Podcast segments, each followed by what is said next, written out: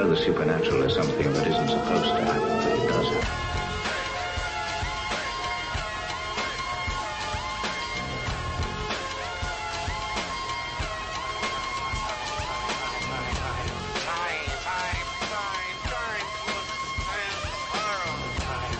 Good evening. Welcome to Spooky South Coast. Tim Weisberg here. Hoping. Can you believe that? This is a scary sight, people. It is scary. I, I mean, I, I never realized exactly what's going on over here. How much stuff that uh, that Matt Costa actually has to do. Now I see why he's silent. Well, I, I'm assuming he'll call me if there's any problems. I mean, if he can't hear us, because he's he's on assignment for us right now. He's trying to pull something off for us, and uh, we'll find out if it's working for sure. Because we're going to have calls and stuff if it isn't going on. Um, I'm sure. I'm sure people will call to complain. I'm sure as well. So uh, Matt Moniz, science advisor, is here with us. We have some special guests in the studio. We'll talk to them a little bit later on. Uh, we're also going to talk to Donna LaCroix from formerly of, of the Atlantic Paranormal Society and Ghost Hunters. We'll talk to her about her current projects that she has going on, as well as a few other things that have happened to her recently. And later, later on in the show, we're going to talk about the incoming rail to the South Coast area, the MBTA rail line, which you normally wouldn't think we would talk about here on Spooky South Coast. It sounds a little bit strange to be talking about that. But uh, we will talk about that because this proposed rail line is going to go through the Hockomock Swamp, Right. right through the center of the Bridgewater Triangle. So uh, we'll see uh, if, if we can talk to Donna because she has a background in civil and environmental engineering. We'll see if we can get her to share some of her insights, both from a paranormal and a non-paranormal standpoint, about whether or not, um, you know, whether or not the rail can be impacting what's going on there because uh, there's been some proposed plans of going around the swamp if necessary. Governor Deval Patrick has promised to get the rail here by 2016, and the easiest way to do that is to go through the middle of the Hockomock Swamp. But we'll talk about that later on. Why don't you tell everybody uh, about where you were a little bit earlier today? And it's okay to say the name of their radio show and their station because they're part of the same parent company as us. So. Uh, yeah, I got a chance to uh, go down and donate uh, $100 from Spooky South Coast uh, for the Kids with Cancer program that they had going on uh, with Jason and Grant's show. Um, I dropped off the money, said hi to them, and basically had to skedaddle because I've got a whole bunch of other things I've been trying to juggle today. It was good to see them. I haven't seen them in a while. Uh, they were happy with the donation that we were able to drop off for them. Uh, and they're doing well, I guess, with their new AM show uh, on AM 1630. Uh, unfortunately, I have not had a chance to hear them, uh, but I've heard nothing but good things about this show so far. You've had a chance to listen to a little bit of, I, I believe. I did. I listened to last week's show and uh, most of tonight's show uh, on the way here. Uh, last week's show they had Rosemary Ellen Guiley, who we've had uh, numerous times here on Spooky South Coast. They talked Yep. about New England vampires, uh, which was you know different because not only did they talk about the past and the history of New England vampires, but they also brought in our friend Candace, who uh, is better known as Vampire Kitten from Planet Paranormal. Uh, you might want to check out planetparanormal.com right now. Actually, uh, click on Studio A if you want to hear Familiar Different- voices. different kind of spooky South Coast. So they talk to Candace and her and her boyfriend Kurt. Uh, they're both vampires. They're both in the vampire lifestyle. They talk to them about modern day vampires, which is a little bit different because uh, not all vampires these days are blood drinking, you know, undead people like we've heard in mythology. A lot of them uh, live psychically. Right. Uh, we've talked before about psychic vampires and about sucking the energy off another person, but uh, there is a, a, a subculture of vampirism where psychic vampires are very prominent, and they they have an agreement with one another Right. to allow each other to. sign. they actually have uh, I forget the name of the document, but they actually have like something that they sign to participate in this, so they're they're totally protected, and it, it's just really interesting that people would be willing to give up some of their psychic energy. I mean, I don't have any to spare. I'm pretty sure of that, but I, I don't know if uh, if you've got some that you uh, you can spare. You can. Psychic energy? Oh, well, we all have a psychic ability, whether um, you know we want to believe it or not, but we all do to some degree. Um, I'm sure you have some to spare, Tim. Well, if I do, uh, I probably used it all up a little bit earlier today because I went to my first ever psychic fair, and I know that that you know draws up all kinds of connotations. At least it did in my mind. I thought, gee, you know, I'm going to go to this place where it's going to be a hundred crystal balls. There's going to be power strips running under every table for them to plug in these crystal balls, and you know, I thought I was on on my way to uh, Shamville. But when I walked in, first of all, I saw a familiar face as soon as I walked in the door when I saw Derek Bartlett, president and founder of the Cape and Islands Paranormal Research Society. We're going to give you an update of some stuff they have coming up a little bit later on. So I see Derek and I, I start talking to Derek about what's going on with him and his new edition and all the things that are going on with CAIPRS. And so I say, you know, what, what's going on here? What, what, what am I getting myself into? And he said, you know, it's a lot of good people and a lot of people that are, you know, giving different perspectives of the psychic phenomena. And Derek is just as skeptical, if not more, than we are. Uh, so for him to have, Probably not as skeptical as Maddie. that's true, that's true. But uh, we might have changed that, but we'll we'll talk about that a little bit later on. Uh, he he said to me, you know, these are these seem good people. He's seen them at a lot of different fairs, and he actually recommended a couple of them to me if I wanted to sit down and have a reading. Uh, I did not, maybe because I just didn't bring enough cash with me. Uh, the way it worked is you paid two dollars to get in, and twenty dollars to have a reading done. They had numerous psychics; you could pick which one you wanted to have do your reading. Uh, it's definitely very different. We're going to tell you about a psychic fair coming up here in the city of New Bedford a little bit later on, so uh, that should be pretty interesting. Right now, we're just going to banter back and forth while we wait for the silent assassin to get here, because uh, and help us, Yeah, you know, with our technical we, issues. We have we have the the lovely and talented Donna Lacroix on hold right now, so she can't hear us, but we can't we can't talk to her because I can't figure out how to make the headphones work. So, uh, but I, I'm, I'd say I could run some of that right now. So we'll just keep uh, bantering back and forth, and we'll take your call two nine one zero five hundred. But uh, again, for right now, I I don't know how we could how we can. I have to say, being back actually in the studio for a change is uh, different.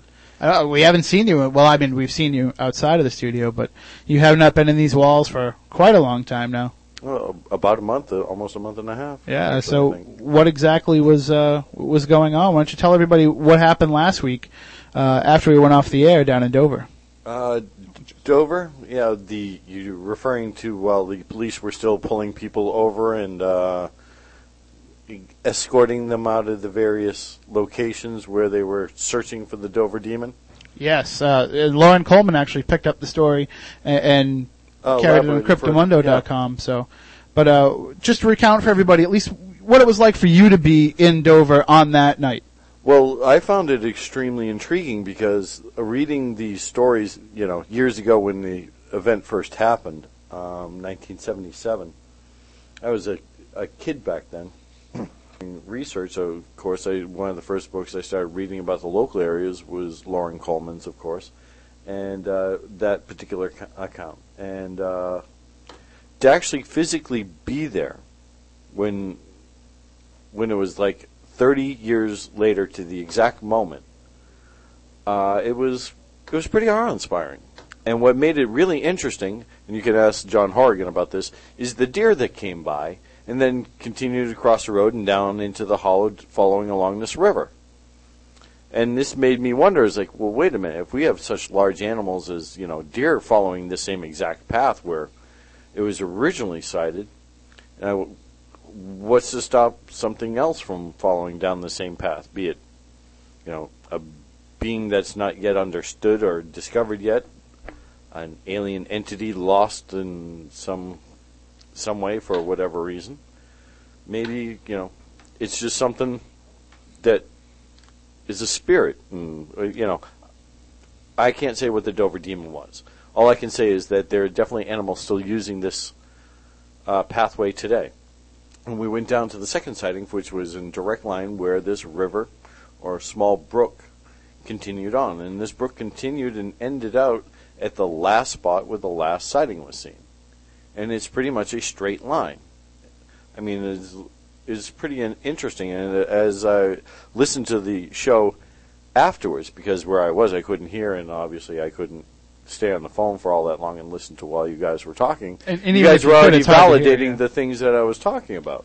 Well, and Loren talked about it a bit on his appearance on Coast to Coast uh, earlier this week. He also talked about, you know, uh, the fact that all these are in his theory uh, that what it was was simply just something being seen trying to get back to that water source.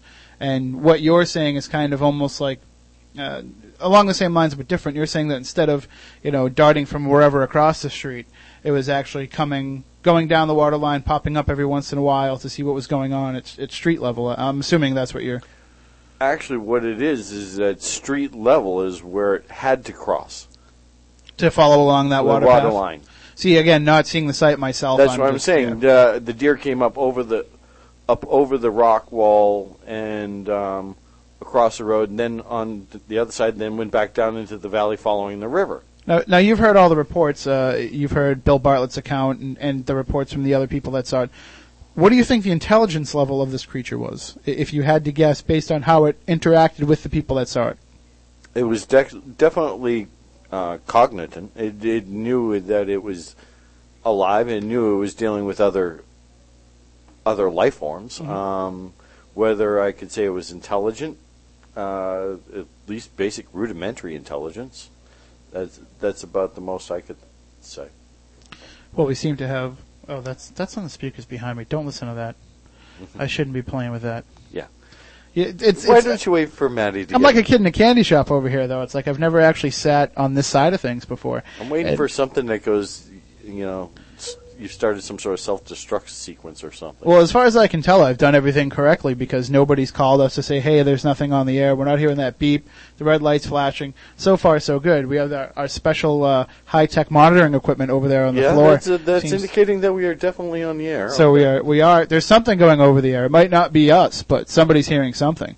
And we'd invite you to call in and let us know if you can hear us, but we can't hear you if you do. So, out of everything that I thought to ask Matt, I never thought to ask him. And how do I turn the headphones on if I have to? I, pr- I think it's a pretty ominous sign that I even forgot to bring my own headphones in here Well, because 'cause I haven't been in here so you know long. you weren't going to need them. Now, Yeah. do you have anything else planned coming up? Uh, as far as you know, you're going to get a chance to be home for a little while. Uh, at least for the next two two or three weeks. Uh, one of the things I do have scheduled and planned is the 60th uh, anniversary of Roswell. Uh, I'm going to be out there for that week, which is the 4th of July week. Obviously, I'm going to try and do a couple of remotes from out there while we're, you know, provided that our schedules will be able to, uh, you know, coincide. Mhm. You know, barring any Red Sox games or what have you. Well, we haven't even talked about that yet. We we're actually hoping, and, I've talked to station management here. We're hoping that when the Red Sox do kind of preempt us, we'll have an opportunity to go on before the games, kind of like what we did with football, and, and, we get a different audience, and that's when we can bring you. We also did that with the March Madness, I believe. I think on a couple of games. Yeah, Yeah, that would be nice. You know, we do what we have to do to to move around the sport because you know how WBSM is. They're news talk sports. Right. No, they're not news talk sports paranormal. So uh, as far as we know, then uh, you know they people more people want to hear the Red Sox than us. We know that. We're we're not we're definitely uh, fine with that. But so uh, well, what else? What else uh, has been going on? I know that there's been some interesting um, uh, developments for Spooky South Coast uh, on the internet, according to Matt Costa, as he's telling me. He says uh, we're having some trouble with what we were trying to do there, but we'll we'll figure that out. Okay, it would be nice if he was actually here. He'll he'll be here soon enough. Uh, he says he can hear us fine, so we know he'll be here soon enough. Okay. Okay. This is going to go down in history as probably our worst show. I feel so bad for Donna because she agreed to join us tonight. But then again, you probably feel so so thankful that we have the silent assassin when he's here. it does make us appreciate him more. If I paid him, I'd give him a raise. all right, so why don't we see here? Well, first of all, we'll tell you about this uh, coming up here in the city of New Bedford. It's the Greater New Bedford Circle CUUPS presents, which I think that stands for something. Uh, we'll figure out figure that out. It's the first. It's the man. Uh, now you. you know I have to do this job. Now I can't do my regular job. I I've no longer been able to read. It is their May Day Metaphysical Fair. Proceeds to benefit the Faxon Animal Rescue League of Greater Fall River and the Greater New Bedford Circle CUUPS. It'll be next Saturday, May 5th, from 10 a.m. to 5 p.m. at the First Unitarian Church at 71 8th Street in New Bedford. Join them for what's going to be their biggest fair yet. They will have readers such as Ron O'Berry, a Native American spiritualist channel. They'll also have Cynthia Fontaine, an animal communicator, which this is really interesting. If you bring in a photo of your pet, she can use that to make uh, a reading and inferences about your pet. So that that's definitely interesting. Also, Dorridge Ann Bridgehouse, who is a numerologist, as well as mediums, palmistry, runes, tarot tarot readings, seashell readings, and many more. They're also going to have astrology readings too. Uh, as well, if you want to check that out. Holistic providers such as Barbara Francis, who practices Reiki and crystal healing. I got to see the crystal healing uh, going on today. Somebody lays down on a table and they, they hang these crystals over them. It's it's pretty interesting. But uh, wear wear clean socks because you know you have to take your shoes off and and, put your feet out for everybody to. The idea of me taking shoes off Perry is not a good idea. Yes, exactly. Uh, they're also going to have sun yoga and massage, uh, chair massage. They'll have vendors, aura photography. I got to talk to the woman that runs the aura photography today. That was really strange. That's something, Moniz, I'm going to put you on the case of, of trying to figure that out. She has a very expensive uh, Polaroid Instamatic camera with some special sensitive equipment on it, and she can actually capture your aura in the photograph, uh, you know, based on the chakras and, and I've already seen it done. okay. Yeah, what, what's your opinion on it? Do you They're pretty pictures. Really? Well, I, I'm interested in because a lot of people there were were backing up what was showing up in those photographs with their own life experiences, and what was going on. The woman who takes the pictures, and I, I don't have her card with me, but she doesn't make inferences into the photos and what they mean. But everybody that was having a photo done was more than happy to to try to figure it out. Uh, they'll also have crystals, they'll have face painting, jewelry, stained glass, pagan and Wiccan supplies, and wild tree culinary herbs. They'll also have workshops. Now the workshops are free once you're inside, and it only costs a dollar to attend this fair.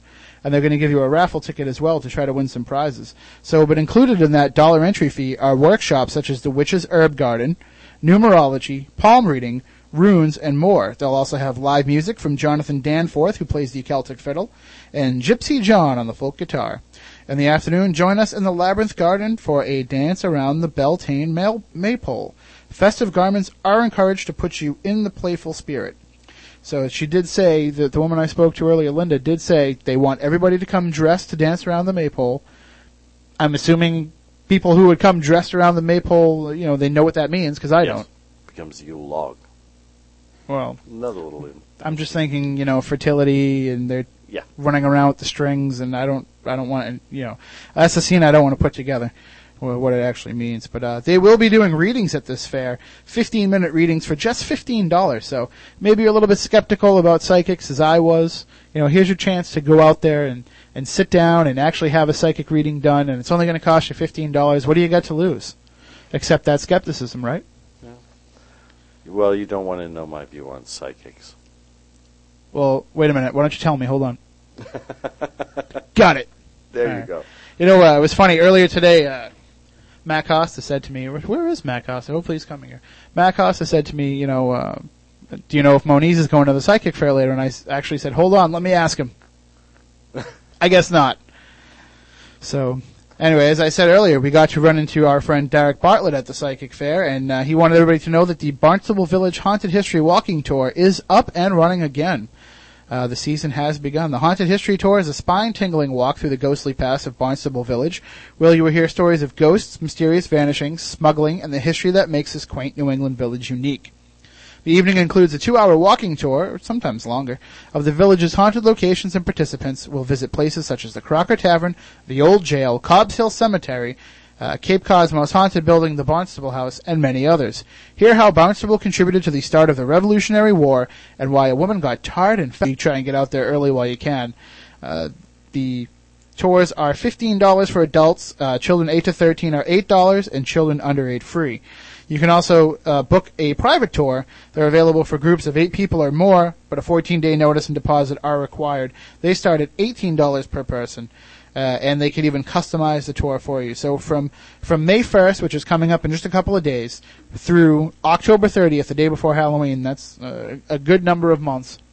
For that entire amount of time, every evening at 7 p.m., every evening at 7 p.m., there will be a haunted Barnstable tour, and Derek will be there for like 98% of them. So that's uh, that's really interesting. That you know, the guy who creates it all has to be the one to run it all. You think you know you get to kick back and watch the fruits of his labor, but no, he'll have to do all the work himself. So every evening at 7 p.m. from May 1st to October 30th, to reserve your space or for more information, you can call CAIPRS at 508-224-7321, or you can email them at the society at caiprs.com. if you just go to their website, caiprs.com, C-A-I-P-R-S dot com, you can find out more. Uh, the tours do begin at the Sturgis. And one more item that we'll let you know about. There are only 100 tickets available. They're going fast. Sign up now. The first annual CERT Para Conference, that's Spirit Encounter Research Team. Their first ever Para Conference will be on Saturday, September 22nd and September 23rd, the Sunday, uh, at the Colonial House Inn on Main Street in Yarmouthport. So the cost for the conference is $150 before June 30th and $200 after that. Tickets are non-refundable. What you get, admission to the conference, a buffet lunch, a tour of a haunted inn, a meet and greet. Day one will feature speakers like Rob Tremblay from CERT, uh, Rick Boisvert, the medium from CERT. I got to find out the correct way to pronounce his name. Which I think we're going to have Rob on uh, next week or the week after, so he can he can let us know a little bit more, uh, as well as Keith, Sandra, and Carl Johnson of NEAR good friends of our program, Andrew Graham of NEAR, Patrick Burns of Court TV's Haunting Evidence, and of course Derek Bartlett, president and founder of CAIPRS, because you can't have a conference on Cape Cod without inviting Derek Bartlett, the guy who is out there investigating Cape Cod all the time. So. Day two will feature vendor and group tables, and there's still space available. If you want to get a hold of Rob to try to book one of those uh, tables, you can go to rtremblay at certparanormal.com. There's also numerous workshops that are going to be taking place as well. Just go to their website, certparanormal.com, and you can find out more information there as well. So that's uh, those were our announcements that we have to tell you about. so now we're going to invite our in-studio guest uh, to talk with us for a little while, and, and Donna, we, we hope that you're hanging on and having a good laugh at what's going on. You don't need to put the headphones Uh, yeah, on; it's not going to make a you difference. wouldn't want to bother with the headphones. Riveting radio. The lucky thing about this is we can edit all this out before it goes to podcast. All right, let's turn on your microphone for you. And uh, so, why don't we say hello to Rob? Rob, I'm sorry. How do you pronounce your last name? Is it Kaiser. Kaiser? Okay, because we have a football player here named Kazer, and the only difference is it's a U instead of an O. So, uh, and you are actually you've come a long way to come and sit here in the spooky studio with us. Yes, I have. Why don't you tell everybody where you are from and uh, your your group and maybe even a little bit of why you're here? Alrighty. Uh, I'm with a group called Shyland Investigators from Ann Arbor, Michigan, and we came out to uh, do a little uh, place to start. A lot of people know about it, and we thought that that would be a fantastic spot to uh, start the filming. Now, the name of your uh, investigative group is, Shyland Investigators. and about how long have you been together? Oh, together about four years now.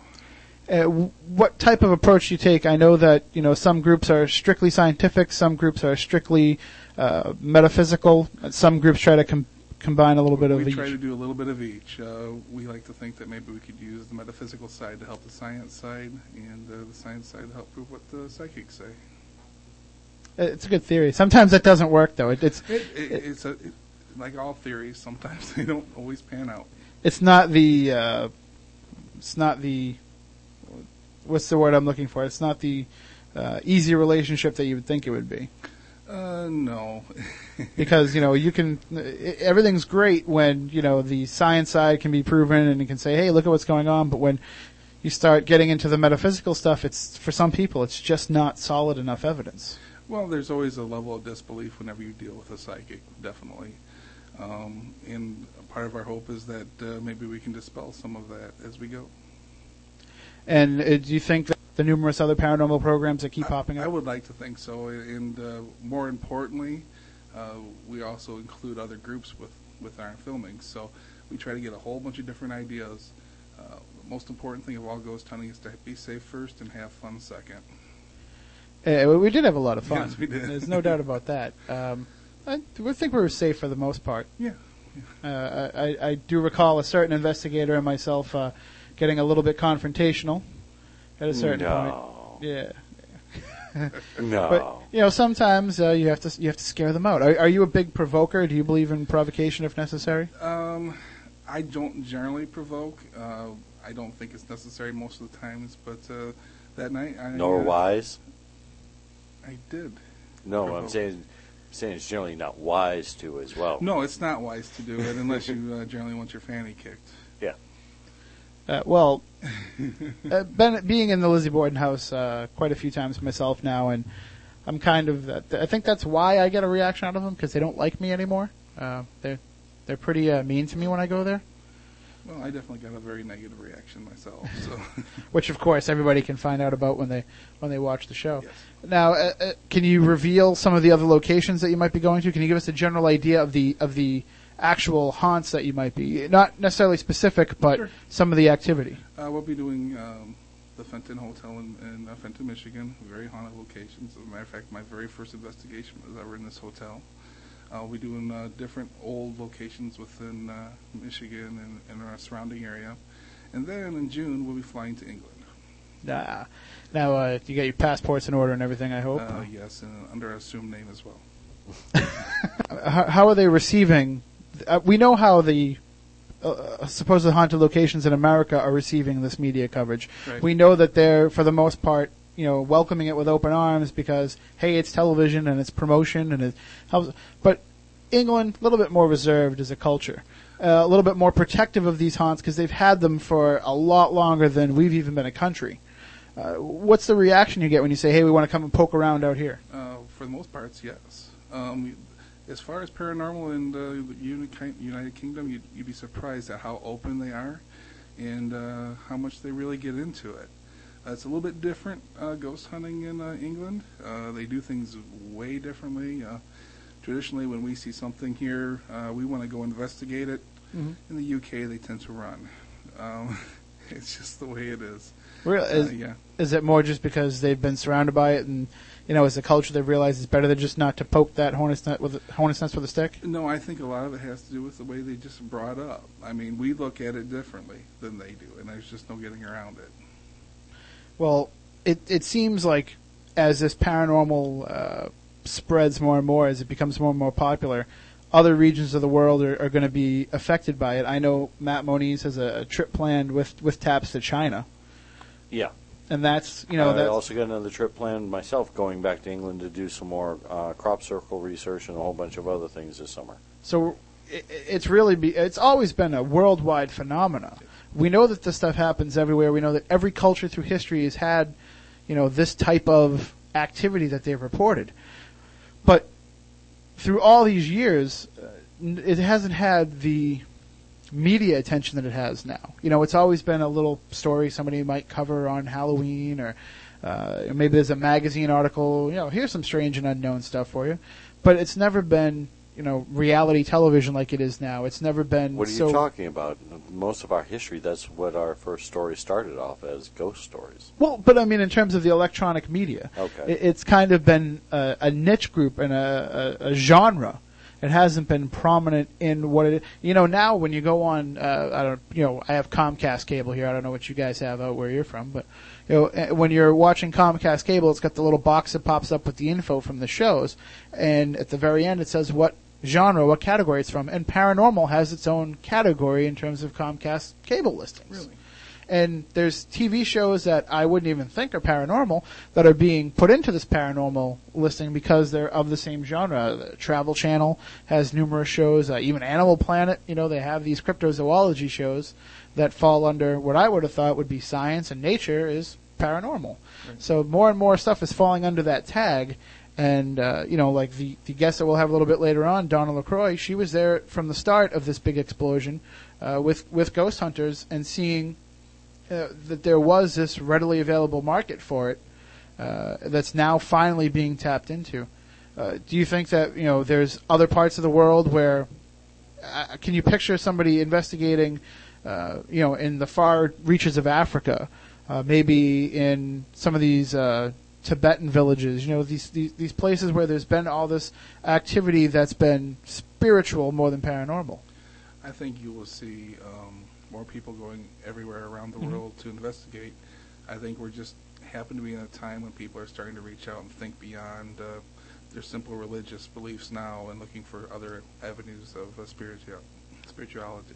Do you have a basic uh, fundamental belief people that have passed on? Are you looking at them as residual energy? Are you looking at them as, uh, you know, the, the multi-universe theory of, of interdimensional windows? I think any good ghost hunter would consider all of those a ghost. Um, there's just so many different aspects of a haunting that uh, you can't simply focus on one thing. You have to be willing to explore all avenues. Well, uh, hopefully, uh, as this spreads and it's it's going to become more diluted. We know that. Yes. We know that that's bound to happen, but hopefully the quality can continue to rise to the top uh, as it has been more or less. People, that's that's what's so great about this field is people who are well researched and well versed in the paranormal can five minutes say. You know, uh, I'm not trying to call out any particular shows, but we know who's got a reputation of being, you know, less than accepted in the paranormal community. Which ones are just for show? Right. Uh, Celebrity Paranormal Project took a number of hits on this show as well as others. Uh, Most Haunted, uh, which is on the the Travel Channel, Travel I Channel, believe. yes. Yeah, that's taken a lot of hits. There's so many of these shows that people have said, you know, I just I, I can't believe anything they're saying because a there's been the reports that things have been made up, uh, and you know crew members that have said things are made up or or what have you, and b when there is that scrutiny they can't respond to it. If you you can scrutinize Jason and Grant and TAPS all you want, and they'll come back with an argument for it, and they'll vehemently defend what they do. Uh, some of these other groups will say, "Hey, I'm still going to be on next Tuesday night at nine, so it doesn't matter to me if you don't believe what I have to say." And I think it's your responsibility as, I don't know, should we say scientists or, or people working in what we believe to be a science, that they have to have some accountability for it. Well, you know, the thing is, is you have to look at are they approaching ghost hunting as an entertainment value? Mhm. Uh, most haunted, most definitely, is an entertainment show more than a ghost hunting show. And I think it gives the people there a little thrill, so I really don't see a problem with it. Well, I'm hoping that uh, your show will be seen for entertainment value because uh, we're pretty entertaining guys. At least we Well, like to think so. I- well, we had a bunch of laughs that night, so I, I I will I will reveal this a little bit, uh, not not to give away any spoilers for the show, but uh, and I don't know if it'll make it into the show with the editing process, but I did use dowsing rods for the first time, did you? something that I had never tried before, I'd never really put much stock into, uh, and as you know, as I said with the psychic fair, once I actually tried it and saw it, it did open my eyes a little bit uh, to to what it can be. At the very least, I know if I'm ever lost in the woods, I can find water. A dead body. and, and I was also uh, I was also thinking too. Uh, this this is probably the the unscientific side of me here because my mind isn't as analytical as, as Matt Moniz is, and I don't always I'm not always aware of the scientific ramifications of what I'm doing. But uh, when I was using these dowsing rods, I was standing right outside the bathroom. You know, where there's like water pipes. Was that probably not the best place to be using them? Do you think? No. No, I, I don't use them much myself. so Okay. I- Well, have you tried? You must I have. have tried them. I've used them a few times, and you know, my my feelings is I'm still more of a scientific guy. Yeah. I still want proof. You want hard data, and anytime you're asking questions to thin air, it's not necessarily. Uh, well, I mean, unless it's EVPs and you can actually hear the response back. But for right now, uh, I'm still hold, reserving judgment on on the dowsing rods. But uh, the the people that were there uh, with your team, they were very knowledgeable in what it was that they were doing, what they were using, and explaining. You can go get some willow branches and make your own dowsing. rod.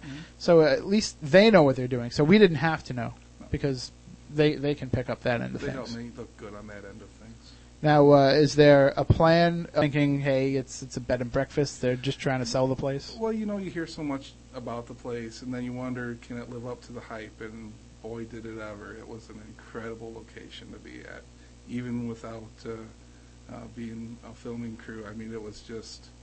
I recommend anybody that's ever wanted to go there, go. It's it's a wonderful location. It's a great place, even just for its historic value. Yes. Never mind just being haunted. It's a point in history that everybody knows about. Uh, being at the location itself, the owner has done a wonderful job putting the place in a in a period type of correct Yes. atmosphere. She's done very well with that, and uh, the people there are actually quite pleasant and amiable, and they try and make you feel at home as much as you can feel at home in a place that had a double homicide in it. Well, I, I always say when I walk in the, the back door and, and. Leanne's there, I always walk in and say I'm home because I did get that feeling of it, you know, from the first time I walked through the doors. I felt, it reminds me a lot of my grandparents' house where I grew up and I feel comfortable there. Uh, there's some things I feel uncomfortable doing there. Uh, you know, I feel uncomfortable when I'm yelling out into the thin air, hey, you, come on, let's see what you got. But for the most part, it, it feels very homey, and it's it's funny because they don't actually live there. No. You know, they they they have their own Leanne and her staff. They have their own places where they go to live, but it just has a very homey, lived-in feeling. And uh, probably the funniest part of it was when we were there uh, the other night. I'm looking through. They have a bookshelf in the parlor where they have numerous books on the case and DVDs and everything. And then in that same set of DVDs is the complete collection of Family Guy. Yeah. So it reminds you, yes, you are in in a home. You know, uh, whether or not it's it's their home, but it is a home. So we highly recommend that you go there and stay. I mean, Uh, you can tell it's truly a home because where is everybody gathering to talk whenever they're there? Exactly. In the kitchen. Exactly in the kitchen. May, oh, maybe that's because it's the room that we're least afraid of too. Okay. it's also could where they keep the food. Uh, yeah, well, that's why you're there. there. True. Hey, I'm- every time I'm there, I'm always helping to cook, though. You are. You are, and Andrea appreciates it. But those of us that eat the food don't. All right. Well, hopefully the silent assassin is on his way back in, and if he's not, he better get here soon because we're coming up on the news. I think I see his truck. We're coming up on the news, and I, I'm not sure I know how to do this. This is uh, outstanding. We appreciate everybody being patient with us and, and holding on and uh, staying on. We have a call on the line, and we'll get to you just as soon as we can. Hang for a little while. All right. Well, I, I feel terrible and about we this, are but so sorry. It is poor planning on my part yet again. I said to, to Matt, just, you know, let's write down a list of what to do. And as you can see, I have a numbered list, and I was able to get everything done perfectly, except I forgot to ask I should have been over there when he was putting that together. which button operates the headphone. Well, you wouldn't remember it either. You would have forgotten to. Where we take things for granted here so easily. well, at least when it comes to him and operating the equipment, yeah. You want, you want to go down and see if he needs to be let in, if that was him? Sure. Hold on. Okay. And what I'll do is while Matt Moniz is doing that, oh, here he is. All right. Well, what we'll have uh, the silent assassin do is we'll have him get over here really fast, put us into commercial, so we can slide him into the big chair, and then we can move on from there. Turn on all your lights. Bob. Watching, watching, watching. Tell me who's watching. Who's watching me?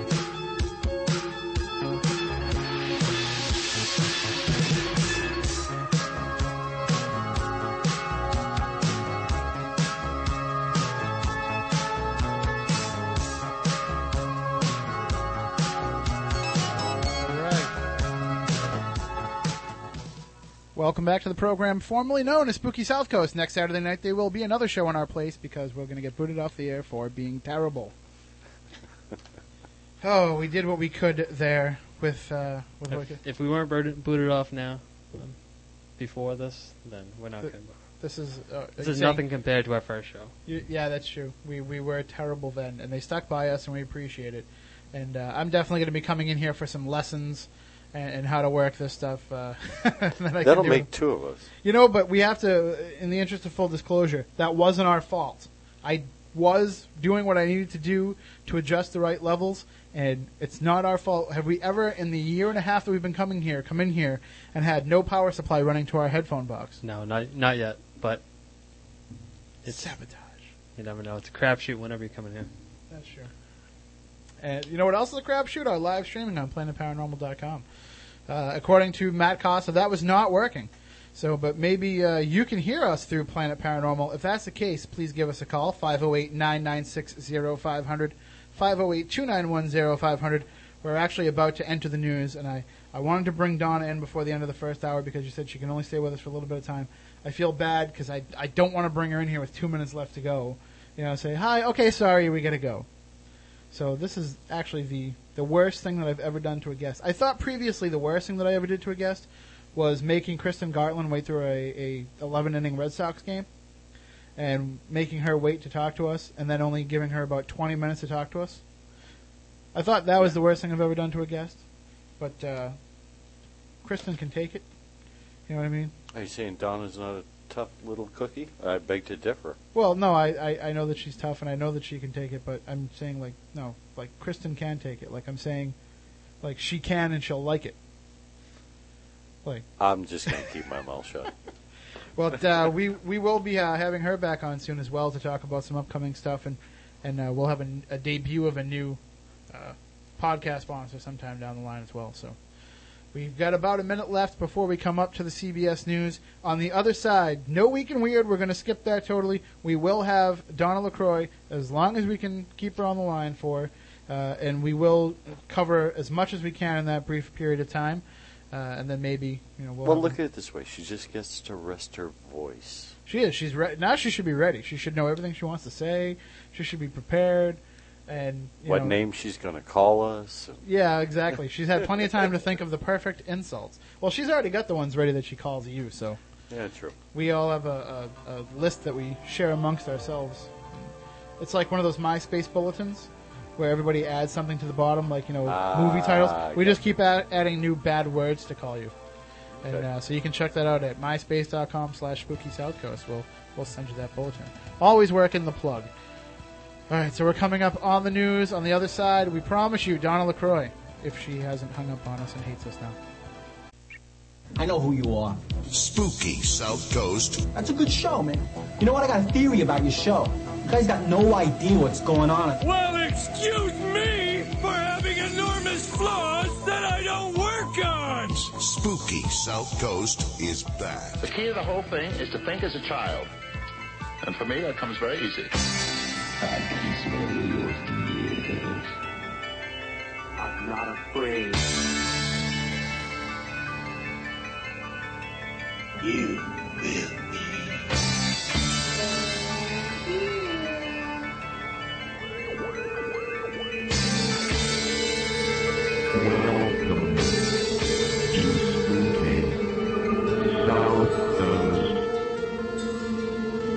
the supernatural is something that isn't supposed to happen, but it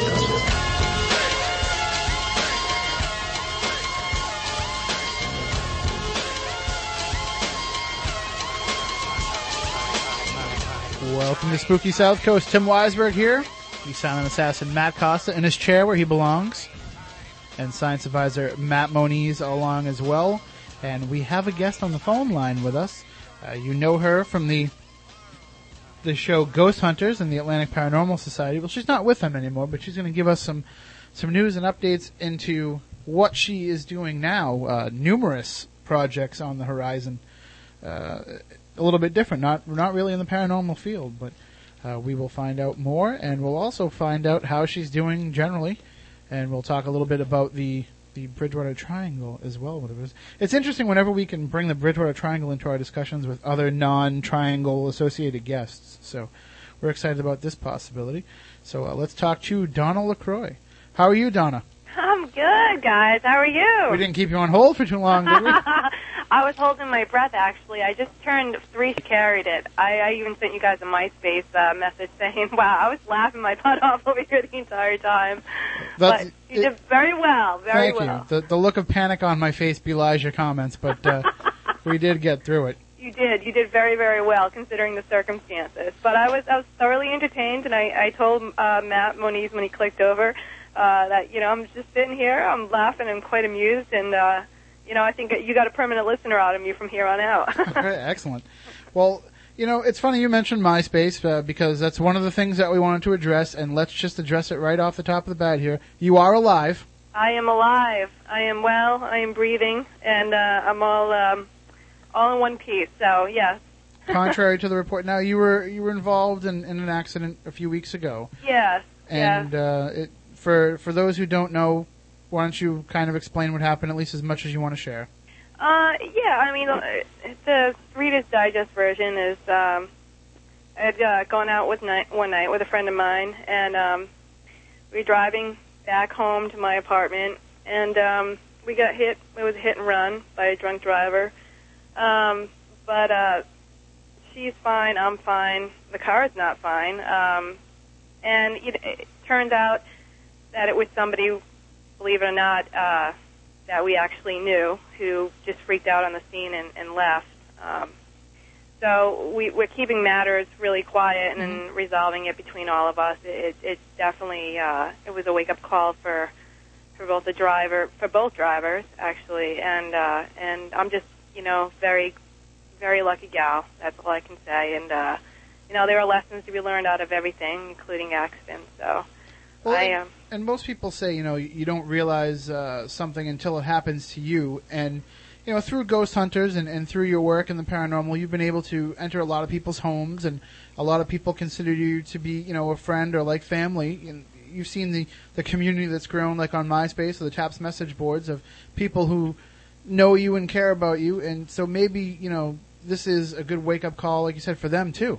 You know, I, I just have to say thank you to everybody. The outpouring of support and well wishes was just incredible, um, and the healing vibes from the Reiki um, Reiki practitioners out there, and from everybody, and from their thoughts and prayers to me. I, I just, you know, I was overwhelmed with that in itself. I just, I couldn't believe it. Really, I mean, you just, you know, you, I think you get into the habit of, of reading the news and all this, you know, um, about the war, and you read all these horrible things that go on in the world and humanity, and things like this just restore your faith on a microscopic level, you know, in my own world level. So I, um, you know, I'm very moved and touched by everybody's outpouring of love and support. Um, and and I have to say, I did definitely, um, definitely had an angel looking out for me that night because there's no way I should have walked away. How easily I walked away. So Well- uh, yeah. and and now uh, you know you can put it in your past and, and like you said learn what you need to learn from it and and hopefully everybody out there will think twice uh, you know and and you're from Rhode Island and Rhode Island has that big campaign right now we play the PSAs uh, here on our station as well you know buzz driving is drunk driving Yeah, absolutely. You know, you don't realize uh, how life can change in a split second from from driving under the influence, even if you only had a couple. It's amazing. Um, in fact, eh, the following week, I had a, a near close collision with um, happening in one week. It really opened my eyes to the need to spread the word and awareness about it. and and defensive driving is something that we take for granted. Uh, you know, we just slip into uh, our own you know thoughts and and our own daydreams when we're behind the wheel, and you have to realize you have to be on your guard, not for your own driving ability. You can be the best driver in the world, but True. the, the three thousand other cars you're going to pass on your way to your destination, they might not be. Yeah, you don't know. I mean, people, whether they're under the influence on a cell phone, uh, you know, spaced out to the radio. I mean, it could be a number of things too. Alcohol definitely is a contributor to you know poor decisions behind the wheel, but They could also be listening to the first hour of this show and thus falling asleep behind the wheel. That's another possibility. no, I bet they well, they had some chuckles through it. I certainly did. It kept me awake. Well, now with it, with everything that happened, though, uh, you still should be hopefully healthy enough for this full slate of activities you have coming up. Uh, especially the big one being the uh, the the X X Factor conference. Yeah, well, um, yeah, I am, you know, alive and well and, and doing good. I'm actually back to working out, um, which was one of my missions a few months ago to shed some of the winter weight that I put on. So that's an indication of, of how far I've come since the accident. Uh, I definitely am walking better, and you know, it's I'm able to work out, which would be my excuse on any level not to work out would be just simple things like, oh, I'm too tired, but getting out there and, and keep working out is, is good fun. Keeps my my brain occupied. And you know, as far as the X Factor um, paranormal conference that was supposed to be held in Alton, um, unfortunately, I just got some news the other day that it will not happen this year. Oh. Yeah, a lot, a lot of people are surprised, but um, you know, one of the major coordinators is experiencing um, an illness, a major illness in her family, and she needs to keep her schedule open to deal with that. So we we completely send out our sympathies Absolutely. to her and her family. I mean, family and health absolutely on all levels comes first.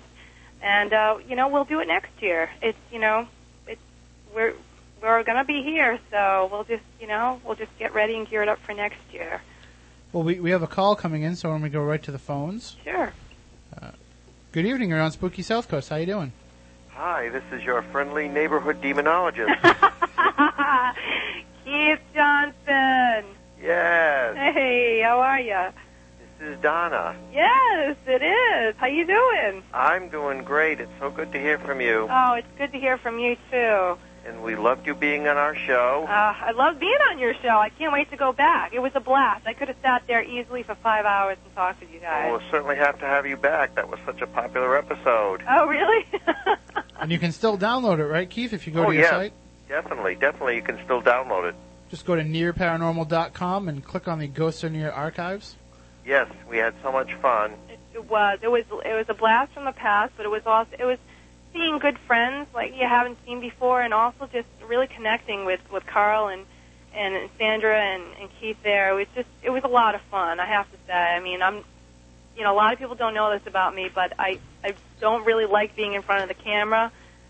But uh, on his show, I just I felt really relaxed and comfortable. So I I would do it again in a split second. Do I have to be on? Do I have to be a cameraman again? Oh yeah. I'll be can- the camera person, Matt, and that you can be can your just permanent position, Matt. You can be our permanent cameraman. hey, I'd help you guys out anytime. Thank you very much. Thank and we're you. so glad you're all right. And we want you to know we love you very much.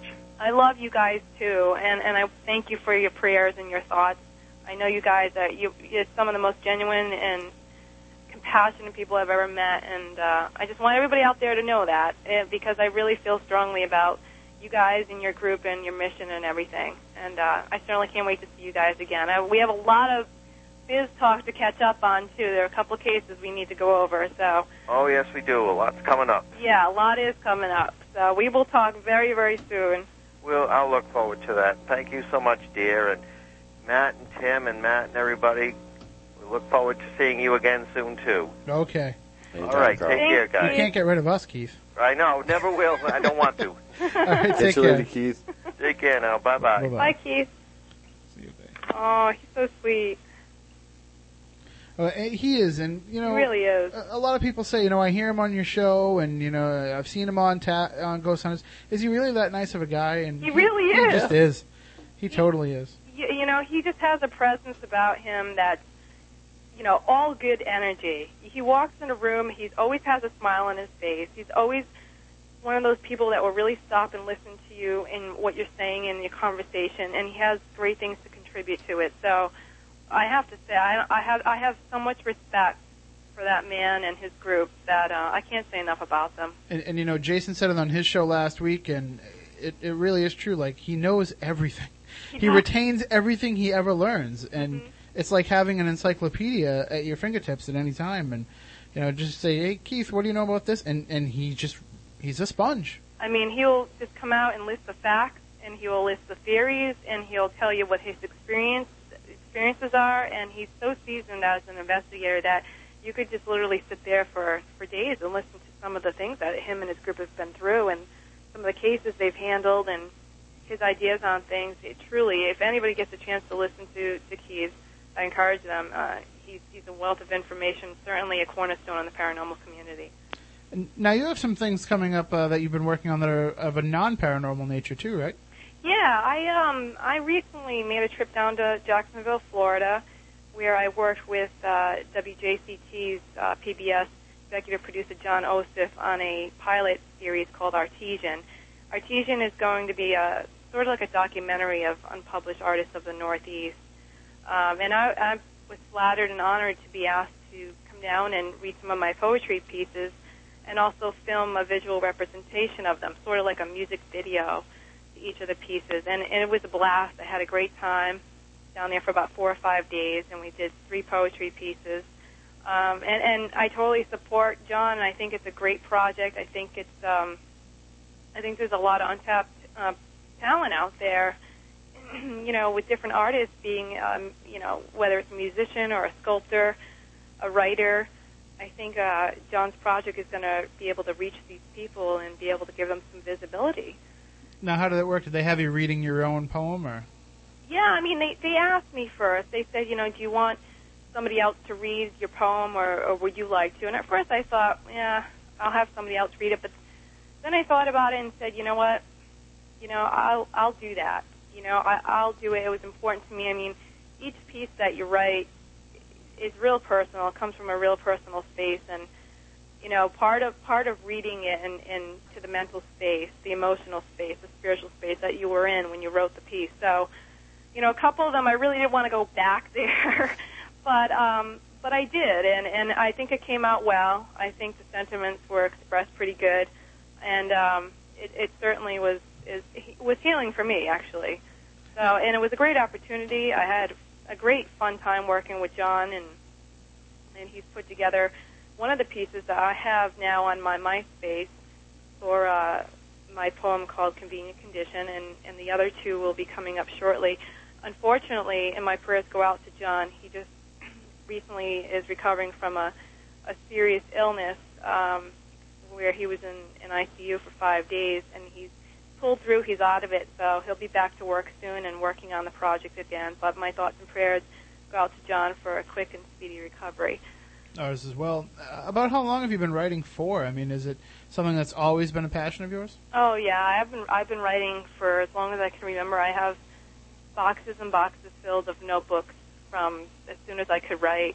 Um, it, it's been a form of therapy for me. Uh, it's been, you know, from journals to short stories to poems, um, writing down the most nonsensical stuff I can imagine, or anybody could, to, you know, some pretty interesting insights on life, and you know, just kind of getting it down there before it leaves my brain. You know, most of the stuff we go through our day, we have our routine, we kind of are task oriented. It's good to kind of, you know, take a pause during your day and and reflect on what you've just gone through or or what's coming up to kind of capture that snapshot of life for the day.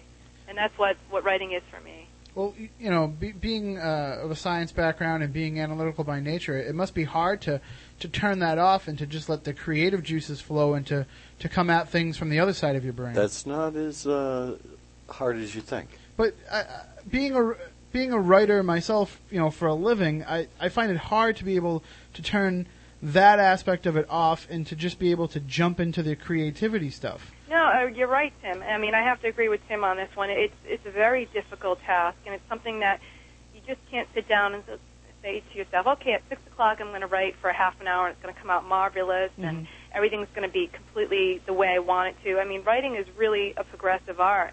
You know, you have to sit down, you have to wrangle with it, you have to sometimes sit for hours and look at that page, and, and maybe you get a word out, um, and then you go back to it. So, it, it, for me personally, I have to be extremely moved by emotion or an experience to sit down, and then it just it pours out of me. Um, and those moments, uh, th- those those times can be very far and few in between. And but I, I try to capture, you know, and utilize and capitalize on those experiences to get out the poetry, to get out the lesson or what I'm trying to express. But you're right, Tim. I mean, I'm, you know, I'm just like everybody else. I get up in the morning, I have my routine. I've got to be here, I've got to be there, I've got to go to work, I've got to come home, got to make dinner, go shopping. You know, you you can't schedule art. You know, it, it, mm-hmm. art does have to happen. And when you're moved by something, it's really important to have the awareness to say, okay, I'm just going to pause and and let this sit and be with me, and let me just be in this moment and try to capture it, whether it's through painting or writing a you know a poetry piece or breaking out a guitar or something. That, that's the key, I, I believe, because there's so many times we're inspired by things in life. Where, you know, we get whether it be a song on the radio or somebody said something the right way, and you, you just stop and think about it. But not many people, you know, harness that. minding creative minded even when he's doing his research and when he's conducting experiments he's always got his mind thinking in that mode and you don't seem to really come out of it as much you know, you know what i mean Well, I was an artist, a musician, and a poet long before I became a scientist. so yeah so your mind is just grounded and this and the work that you do uh, scientifically speaking The you type of work, yeah, you have to be creative. hmm I think that's great, Matt. I mean, to have the combination free flowing at your fingertips at all time, that's that's the best. I mean, that's the best situation. As, as you well know, you and I write back and forth every day about various mundane items, and sometimes I share with you various little proses that I may come up with. yeah, Matt does. He's very creative. He comes out with some great stuff that I just sit there and go, huh. he hasn't shared with you the dirty limericks yet has he 'Cause he's pretty good at those too I've gotten a few uh, questionable uh, emails. no, but but all very much in good taste. Uh, Matt is very much a gentleman. you get the lucky ones then Although you do like some of the uh, funny stuff I send you that yeah, other you've people. got you've definitely got a sense of humor, and you add levity to my day. So as warped and twisted as it is he does you you just have to sit there. It's kind of like you know when you you're going out and you're all dressed up and you happen to step in a mud puddle and it splatters all over you. You just gotta sit back and laugh. I mean, you know. I'm glad to think I'm thought of as a mud puddle. That was no, it is. No, I'm not trying to. You're my mud puddle in my life. I'm not trying to say that. I swear. okay. Sorry, it That's all right. Oh, yeah. He may not be a to mud make up puddle, for but he's this. definitely all wet. all right. Why don't we take a break here? On the other side, we'll talk more with Donna about uh, speaking of her scientific background, we'll talk to her about some stuff coming up uh, with the Hockomock Swamp and the proposed rail line. And I know that you had some some pretty strong opinions on this. Yes, I do actually. so what we'll do is we'll read to everybody the story uh, that sparked this, and we'll explain what's going on, and, and we'll get Donna's take both uh, environmentally and paranormally. So stay tuned. We'll be back here with more on Spooky South Coast. Don't look now, but spooky South Coast is creeping up behind you right after this.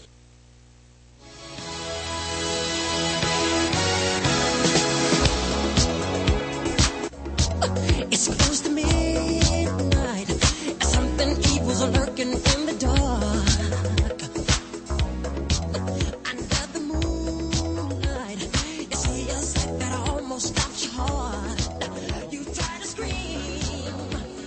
Welcome back to Spooky South Coast. Tim Weisberg here, along with the silent assassin Matt Costa. Don't ever leave me again. Whatever I did to make you mad, I'm sorry. I'm sorry. I'm so buying you breakfast on Monday, which is going to be funny because you know where I'm buying it for you. I don't like breakfast. especially from there. And uh, the s- science advisor Matt Moniz is here with us in the studio in the flesh. Yeah, I'm real quick. All right, just wanted to make sure. so for the first time in like I don't know eight months, he's here. Uh, we'll find something else to send him on next week though, just because we need to keep that seat open in case Keith wants to come back. rather than call. So all right, but we are talking. Hey, I with- like having him have my seat. Oh, well, he always brings something to the show. And you know, it doesn't matter what you're talking about, he always brings something. And I say to myself, well, gee, maybe he does a little research and a little digging and he's, he's looking up some information. No, he just it's knows. just in there. It's already in there, so. And we love him. Uh, we do have on the phone with us Donna LaCroix, formerly of Taps and Ghost Hunters, now of a myriad of other. There's a link on the blog at spookysouthcoast.com so you can stay up to date with everything that's going on. And as anybody who's on her MySpace can tell you, she's really great about, you know, if you leave a message for her, she gets back to you. She's very personable. She's very easy to, to, to talk with, and she's always willing to offer advice. And Yeah, she uh, she writes me back, so she'll write anybody that's back. true. That's true. And, but one of the things that while we were putting together this show uh, this week, uh, I got an email from last week's guest, Loren Coleman, the cryptozoologist who coined the term Bridgewater Triangle, and uh, it, we talked about the Dover Demon, but he's very involved in the entire world of cryptozoology. He's the the foremost expert on that, and you can get his new book, Mysterious America. It's the 2007 version of his 1983 classic, Mysterious America, in bookstores everywhere. But Loren sent me an email about something that appeared in the Globe about the Bridgewater Triangle, and he just wanted to make us aware of it. So when I found out what was going on, I said, "Gee, it's it's kind of interesting then that we have Donna coming on because of her background in environmental engineering." So why don't I just give everybody an idea of what's going on here? This is from Brian McGrory's uh, Globe column, and Matt, if I'm if I'm correct, was Brian McGrory the writer who wrote the story about the Bridgewater Triangle where where, Where he I was you it? Yeah, actually, So I think that's that's right. why you'll especially find it interesting some of the things he had to say, considering the fact that he worked on that story with you. Uh, this is called Rail Line Deja Vu by Brian McGrory, Boston Globe columnist. It ran on April 25th.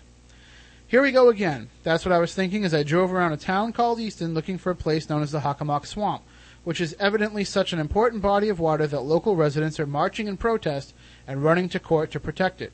Protected from what? Excellent question.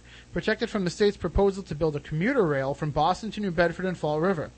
Suddenly, everyone in town is an environmentalist, a champion of lizards and other creepy crawlies that squirm in the muck. In other words, we've seen this movie already. We saw it on the South Shore in a town whose name I can't quite remember, where some minority of petulant prima donnas, no offense, Donna, held up the commuter rail proposal for more than a decade, costing the people of Massachusetts hundreds of millions of dollars in the process. In that town, Gingham was it? Was it was Hingham? But the guy's just being, you know, facetious. They were all historians carping about the impact of the train on their ancient village. There was undoubtedly some body of water they were also trying to protect. Here in Easton, the locals have been blocking the push for a commuter rail through town to New Bedford and Fall River for many years. Maybe it's important to note that a rail bed already cuts right through the heart of Easton and the swamp, and there's even a thoroughfare known as Depot Street. I don't think that that's slang for court deposition. Doesn't matter. The town people want another slew of environmental impact studies. They've picketed planning meetings, and as recently as last month, a respected local selectman, John Haderley, was quoted in this paper as saying, The swamp has so many benefits. John, it's a swamp. Aren't swamps supposed to be filled in? If it were a nice place worthy of protection, wouldn't it at least be called a marsh? But wait, there's something else. The Hockomock Swamp, I find out, is considered to be, according to this very newspaper, in a story that he wrote, by the way, but we'll mm-hmm. we'll put that aside for now. A quote hotbed of reported supernatural events and strange sightings and experiences that date back hundreds of years. How else to put this? People have seen large half man, half ape creatures wandering the swamp. Others have fled the wrath of monster sized dogs. There have also been reports of brightly lit UFOs hovering over it. It could all be completely natural, said Chris Balzano, a local specialist on the paranormal and frequent spooky South Coast guest. There are supposed supposed to be areas of quicksand. There's the risk of falling through thin ice, or being attacked by a large pterodactyl type of bird, or being chased by massive dogs with glowing red eyes. So I ask again to the citizens of Easton, this is what you're trying to protect. So that's pretty much just the beginning of it, where it touches upon what we're going to talk about. Uh, Chris Balzano, uh, I don't know if he wants me to say this on the air, but I will. He said that that isn't exactly, you know, how he put it, or, or what he was inferring by that quote, which we all know Chris Balzano very well. The Spooky South Coast listeners know Chris Balzano Well, very when. Brian interviewed me, he took a few things that I said and kind of moved it around, but it, it roughly says the same thing. Mhm. But basically, uh, what they're what it's about is the citizens of Easton are up in arms because they're going to slice through the Hockomock Swamp to run this rail line to New Bedford and Fall River. Uh, I've done some research. I've checked out some other stories from the papers like the Brockton Enterprise, the Cape Cod Times, the Providence Business News. Uh, there is a proposal to run the plan to run this line not through that line, but off the Middleborough Lakeville line that comes through, uh, that will go to Wareham and then running it back up this way, uh, which will actually be a, a few million dollars cheaper than this plan. But essentially, Governor Deval Patrick has said that there will be rail service to the South Coast by 2016, and slicing through the Hockomock Swamp is the best way to do it. I offered uh, John Haderley a chance to come on with us. Uh, he uh, denied the uh, opportunity. He said he, he wasn't interested in coming on, but um, we really don't have anybody involved in the process uh, in the town of Easton with us tonight, so we'll definitely touch upon this in the future. But Donna, just your thoughts, at least from an environmental aspect, of needing to protect a place like the Hockomock Swamp. Well, first of all, uh, the Hockomock Swamp, whether it's a, a swamp or marsh, it's still technically a wetland. And what many people don't realize about swamps, they think they're unsightly and they should be filled in and and you know roads built over. You know, wetlands are, are, extremely important uh, from an environmental point of view. There are so many animals that depend on the wetlands for, for some part of their life cycle. Um, they're very productive and support a rich web of life. Um, they provide shelter and food for fish. They're also a great form of flood control by soaking up the water that, that you know, the excess water from rain. Um, they make the water cleaner. They filter out things and make the water uh, that that make the water impure, like chemical pollu- pollutants. They settle to the bottom. Um, so the, the wetlands actually do function as a great part of our environmental ecosystem. Now, the I did a little research. The Hockomock Swamp is about 5,000 acres, I believe. That's a pretty sizable area. I mean, and, and from what, what I've read, it's quote one of the largest of its kind in the entire Northeast U.S. So it has significant environmental value. Um, from an engineer's point of view, I mean, well, first of all, from a political point of view, I can see why they want to do it. It's you know, it's the straightest shoot from where they want to go to where they want to be. So okay, let's just cut through the swamp. But it's not just cutting through the swamp and the wetlands. Uh, the uh, you know the governor also wants to help help flip the bill by developing um, the economy along the railway. Exactly. So you're not only talking about just putting a rail line through the swamp, you're talking about establishments and urban developments going along. All so you're going to be exploiting, I'm sure, more than 70% of the swamp, um, and that's a significant amount uh, of area. So you're not just like when people just say, "Oh, it'd be great," you know, it'll bring in, you know, industry and it'll bring jobs and it'll get all these cars off the road, and and that way it can offset the environmental impact. I don't think that's enough. I don't think that's enough to justify, you know, carving through one of the largest swamps and wetlands in the northeastern U.S. If there are other alternatives, uh, certainly you need to explore them. Now, I worked for the Department of Environmental Management of Rhode Island for eight years as an air quality permit writer, and I can certainly tell you that before any permits are issued um, in air quality or for wetlands, it, it, going to take significant study. So, Mhm. in terms of getting permits through, you're looking at a number of years, and I'm, I'm sure their council is prepared uh, for that uh, financially and time-wise. Um, and I'm I'm certain that environmentalists are going to do their best to put up arguments for why this is is not going to be a great idea. Um, I don't think it's a great idea. I mean, that's just my personal opinion. If there's other alternative routes, why cut through this area, 5,000 acres, which will probably be developed into, you know, have stores and strip malls and, uh, you know, housing all along that, and you're going to ruin a natural resource that actually helps the environment. Well, you know, that was my original thought is if they're going to cut through the middle of the swamp, you know, what's the big deal if it's just going to be the rail essentially coming over the existing lines that are, you know, old and have fallen out of use, but if you just, you know, use that that rail that bisects the land and you're just bringing the commuter rail through it, you know, I understand it would have environmental impact, but it wouldn't be that bad. It'd be localized. Yeah, uh, but and I was like, you know, hey, at the very least, it'll start getting some more people through the swamp, and they might be more reports. And but Right.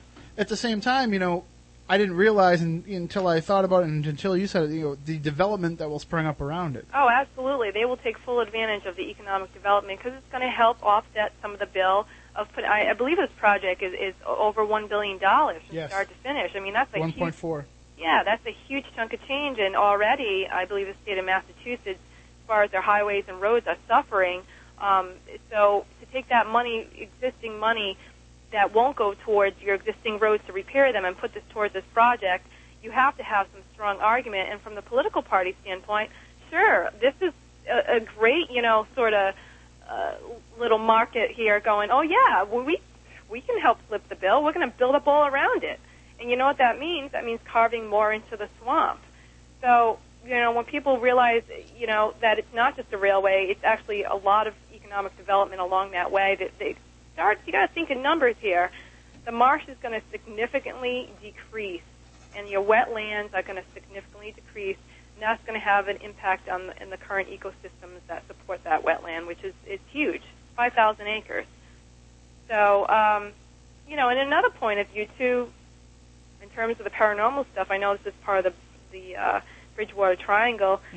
Um, you know, like you said earlier, you know, uh, on the other flip side of the, the story, it would be interesting to see if they did put up this railway and had all this economic development, what kind of reports and stories would come out of it. Um, you know, would it would it stir up some energy? Would it, you know, would you get some people seeing some interesting creatures out there that have only been, you know, legends up until this point? I mean, you got to think it's it, it'd be more opportunity because more people will be out there actively living and going through and existing in that area. But um, I, I still, you know, as an environmentalist first and foremost, and I love the paranormal. I, you know, I, I all have a passion for it. I I don't believe anything is worth sacrificing uh, for the environment, especially when there are alternative solutions. And even for the paranormal studies, you know, go out there on field trips and, and check out the swamp, but don't put a railway through railway way through it and all this housing and urban development just for the fact of getting, you know, trying to get stories back. It would be interesting if they did it, and not say I wouldn't listen or tune in or check in. I certainly Flush out would that Bigfoot and flush Yeah. out those Thunderbirds and and see if there's any UFO sightings, like they've you know been saying for years and Mhm. years, and a Bigfoot, and you know all these creatures, these mad dogs with red eyes that come out. I mean, yeah, I'd be you know asking everybody in the area, have have you heard anything interesting, or if anything strange happened? But you know, I certainly wouldn't promote it just for that fact. No way, no way. I think it's it's a huge detriment to the environment. And, you know, a lot of people out there listening are saying to me, she's crazy. She doesn't live in the state. She doesn't know what kind of money it's going to bring. It's going to bring X amount of jobs to the area. It's going to liven up New Bedford and Fall River and all this. That may be true, but there are other ways to stimulate the economy. Don't kill the environment for it. Uh, Well, we have a call coming in, uh, but before we take the call, I just want to point out uh, in a story that ran in the April 16th Providence Business News uh, by Paul and BC, uh, Kyla Bennett, who is the director of the New England chapter of Public Employees for Environmental Responsibility, a nonprofit organization, and she's also lived in Easton for 17 years. She pointed out in the story that uh, the trains run on diesel. And she also said that the MBTA is expecting a total of 2,953 new riders, which are going to spend 1.4 billion dollars to help essentially 3,000 people get into the city a little bit easier. Yeah, I mean, ultra ultra low sulfur diesel fuel is certainly better than than the number six diesel fuel out there. But um, and yeah, you're going to be pulling more cars off the road and cutting down on air emissions that way. But you know what? You're still putting emissions back in the air by running the train. Yeah, You absolutely. still are. I mean, you you know, it's it's six one half dozen of the other. You can look at this from an environmental standpoint and try to offset some of the environmental factors for and against the rail. Um, I think the cards are stacked too high in favor uh, uh, environmentally to put in the rail. I just think I don't think it's worth, especially when you have other alternatives. I could see if there was not any other alternative, but there are alternate routes. I mean, I, I believe there's I don't know three or four other alternate routes. Mm-hmm. Um, yeah, you have to explore them. You know, don't just make it. This isn't. This is this project has been going on. I think in the or in the works for the last twenty years. Yeah, since at least 1991, there's been serious, serious movement toward it. and uh, you know, and every political statesman that's come abroad and try to, you know, pioneer this project into play and wants to stamp his or her name on it, um, he got to stop and consider that there are a lot, there's a lot more at stake than just kind of making a name. And and then that may sound kind of bold and brassy, but uh, you know, like I said, I'm a tree hugger, and I just I see the earth and and all the detriment we're doing to it, and a lot of good things that people are doing for it too. But this is something we really have to sit back and go, you know, is it worth it? Is it really, really worth it? And people, like I said, they look at swamps and marshes, and, and they're sometimes they're unsightly, but they have a definite role in our ecosystem. And many people don't re- realize the benefits of wetlands. So I think it's important to start educating the public about the importance of wetlands to the environment, and maybe they'll start looking a little differently at this whole situation. Well, you know what's funny is uh, here at WBSM they talk about things like the, the proposed rail all day long, and uh, you know we just mentioned it here at, at 11:46 on a Saturday night. The phone lines are lighting up, so if, Oh. you, if you want to take some calls on this, let's go right to the phones. Certainly. All right. Good evening. You are on Spooky South Coast. How you doing? Hello? Hi. You're on Spooky South Coast. Yeah, can you um, get to some of the uh, spooky stuff Well, I mean we're we're just talking of and, the. and, and all that stuff like that? Are you still there, sir? No.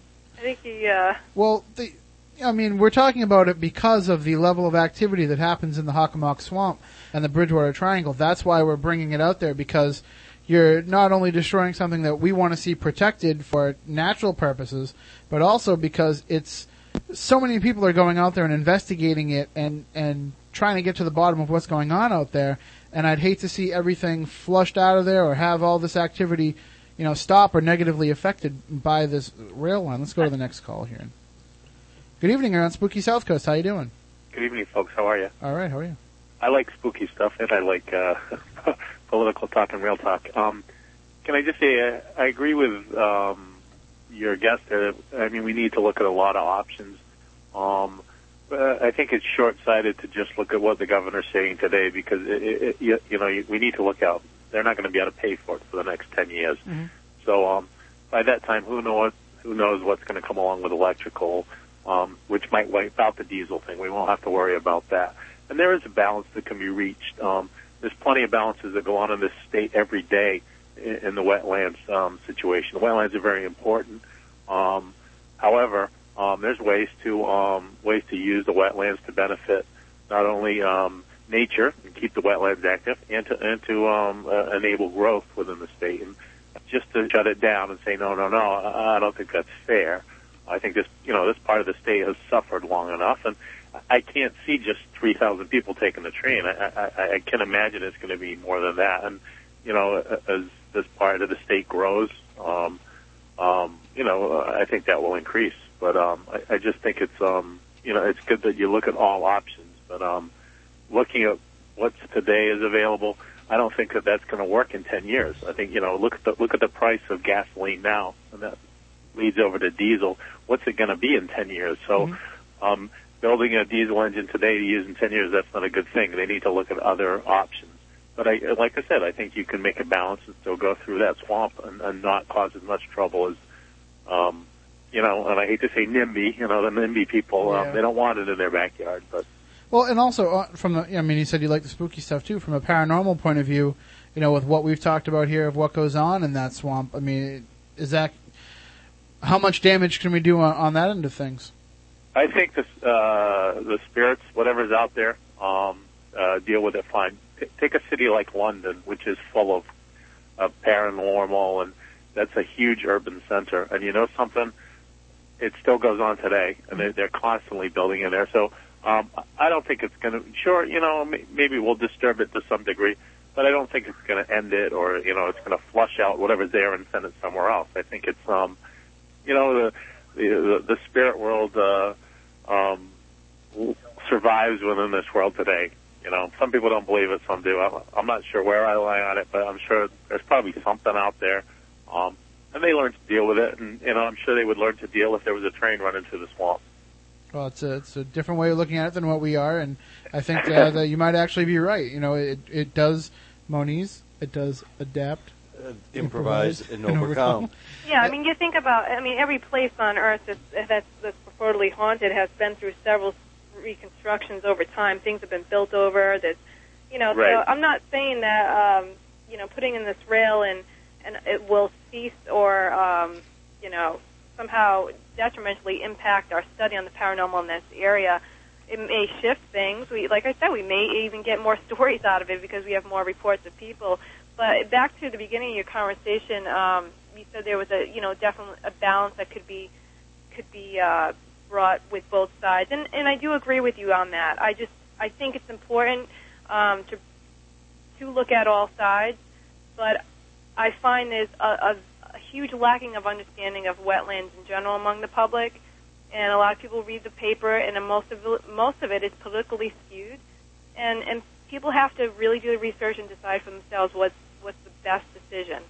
If But you don't you think that there, there there's strong um, wetland uh, laws? I'll give you an example. I have a friend, his father um, filled in a little part of his backyard, um, and it was determined it was wetlands, and it cost him thousands and thousands of dollars uh, to correct it. Oh yeah, in Rhode Island, I mean, you can't pull skunk cabbage from your own wetland in your backyard or build anything of it within a hundred feet. I mean, yeah, the wetland rules are are a little bit crazy in that sense.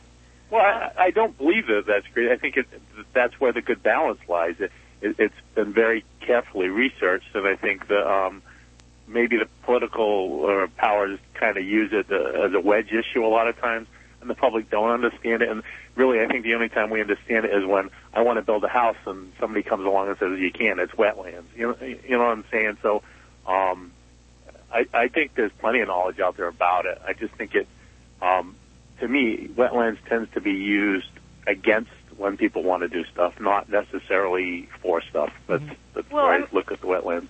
Wetlands, I mean, we we've put highways and, and urban developments over tons of wetlands over the United Right. States. I mean, it, this is not a new thing. This is not a whole new concept. It's just looking at the area and trying to preserve something because you know they're not like I said they're not just going to put the rail through it. They're going to pretty much I would say cover most of the part most of this wetland and this is the largest wetland in the northeastern United States. It's huge. I So- would disagree with you there. I, I, to me, from seeing what the the, the governor's proposed, I, I can see him cleanly putting a train line through there with no other development. Now, I can see the development at the end of the rail line in New Bedford in this area for where it's going to end up. Um, I don't think he's going to be building rest stops and train stations in the middle of the swamp. I, I, I just don't see it happen, to be honest with you. Well, that's that's not what he said in one of his articles I read recently, but you know, who knows? You know, who knows what his intentions are? I just am going off of what he said in terms of offsetting the bill and, and sort of uh, as an argument uh, of why to spend the money. Um, but who knows? Like you said, who knows what's going to happen? I, Well, I we, you know, we don't know what will come along, and you know, maybe it'll be a some type of monorail system that won't even need to go. It'll be above the swamp. Who knows? You know, I and just, uh, maybe maybe the whole thing will be run on biodiesel by that point, which is right. You were going right where my head was, dear. you know, which which is I'm a huge proponent for. Uh, you know, I think biodiesel, you know, in these trains would would definitely be a, a good argument to have it, and and also be working with environment and and the economic and the economical needs of the city. Right, I agree with you. Balance is that's the important word there, and I think it can. I think it can be achieved on all levels. Can, can I just ask you guys to comment? What do you think about the uh, the Wampanoags uh, buying the land or bidding on the land? I believe it's in Middleborough, um, and they're going to, I guess, call that tribal land. Do you think? Um, Well, they've already did- they've already got the rail service extended to there, so that achieves uh, what what they were looking for. You know what I mean? what- They've, they've got the good destination. I'm with all the paranormal reports that have been coming out of Middleborough, especially as as Chris Balzano says that. Tri- I mean, I'm just talking from a paranormal point of view uh, Right. because I don't civically and and economically and you know I I live right in Wareham. I don't see an issue with it um, in, in terms of that stuff. But from a paranormal point of view, there's been so much activity that's been reported out of there lately, and I'd hate to see, you know, this type of development come in and not respect that land. Being the Wampanoag Indians, I can't imagine it wouldn't be. Um, but just with the history of what's going on, we're just starting to get good reports out of there that I'd, I'd hate to see that stop. But as you do know, you as, see it as a magnet if if they designate that as tribal land? Do you see that as sort of drawing spirit kind of? I think they're they're they're already there. There's already so much of it there, and our, our friend Edward Lodi has written numerous books on it. Uh, I was talking with Derek Bartlett earlier today, and you know he he calls it a hornet's nest. You know, you're poking a hornet's nest with a stick; they're all going to come out and go after you, and, and Right. that could be very much what we see there. So, Well, I appreciate you giving me so much time. I enjoy the show. You guys take care. thank you. Thanks and for your comment. we're, we're we're just about at the end of the show tonight, but we will. You know, I want to try and see, and I don't know how feasible it is. We'll see if we can get Mayor Lang and and uh, and Governor Patrick, and we'll see if we can get some response from them, and see if they actually want to come on the show and talk about, you know, how this is going to work from a paranormal point of view. I don't know if they'll do it because I know that the selectman from Easton didn't want to do it, but you know, we will extend the invitation out to them, and uh, I I haven't seen them turn down a microphone yet, so.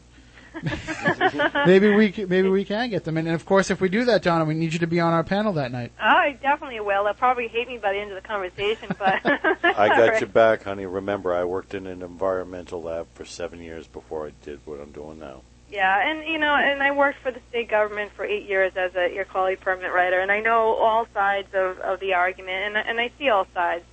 Um, I just, you know, I'm an envir- I come from a very strong environmental standpoint, so I am biased in that sense. But you know, balance is always a good thing, and it's always good for all parties to consider all the options and to pick the best one that's going to be great for the environment, for the economy, and for everybody involved. And sometimes that takes years to establish, but I, I think with time and, and uh, very mindful, insightful studies and participation from from uh, the public, I think that can be achieved. Well, I also think that the paranormal community in this area can all band together and, and help protect our little hotspot of activity, our little vortex uh, here in Massachusetts. Uh, Donna, do you think uh, everybody can keep up to date with everything that's going on with you via your MySpace, or you just you're just gonna have to start DonnaLacroix.com sooner or later? Somebody already bought that. really? They they did it in anticipation of charging you like thousands of dollars. Yeah, yeah. I mean, no, uh, actually, the person who did it did it with good intentions at first. I say it might be John Horrigan. He buys every website. Uh, and he started sort of this, um, the person who, who bought the DonnaLacroix.com started a message board, but I, I asked for a, a cease and desist of it because it, it, I just, You I didn't don't want your name tied into it if you didn't have control over it. exactly. Um, and then it, it kind of got ugly where, you know, Tell me about it. I got that damn flute player guy still using my name. Oh. Anyway, sorry, go ahead. Sorry. no, but you know, you know, it's just funny because you know when it comes down to it, and you respect why you want to to have your own, you know, name.com. Um, you know, tries to swindle you out of thousands of dollars, and then goes and tells you he sold it to another DonaldLacroix.com. So, you know, that's just. But you know, yeah, people and fa- fans can keep up with me on my MySpace. Um, I'm always going in there and, and trying to keep everybody up to date on the latest and greatest of what's going on and and uh, what's going on with me. And and uh, I, I am certainly very accessible. I try to get back to everybody. Um, sometimes it takes a couple days, sometimes a little bit longer, sometimes a little shorter, but I, I try to read everybody's email and at least kind of comment a quick comment back to them. So All right. Well, we thank you. We thank you for hanging on with us, and we'll have you back sometime in the future where we don't have to keep you on hold for an hour. that's okay. Well, I thank you guys for having me on this show. I definitely got a good chuckle out of the first half of it. Take care, and we're, we're glad you're okay. Thank you very much. Have a good one. Good night, And guys. For everybody out there, we invite you all to stay spooktacular. We'll be back next week with an all new show, so stay tuned to SpookySouthCoast.com for more. Rest assured, listener, that my time here has not been easy, and what you have just heard was not fiction. Although, in many a desperate moment, I most certainly wish it had been. It's over for now, it seems. Or at least until yesterday begins again. Tomorrow, tomorrow. supernatural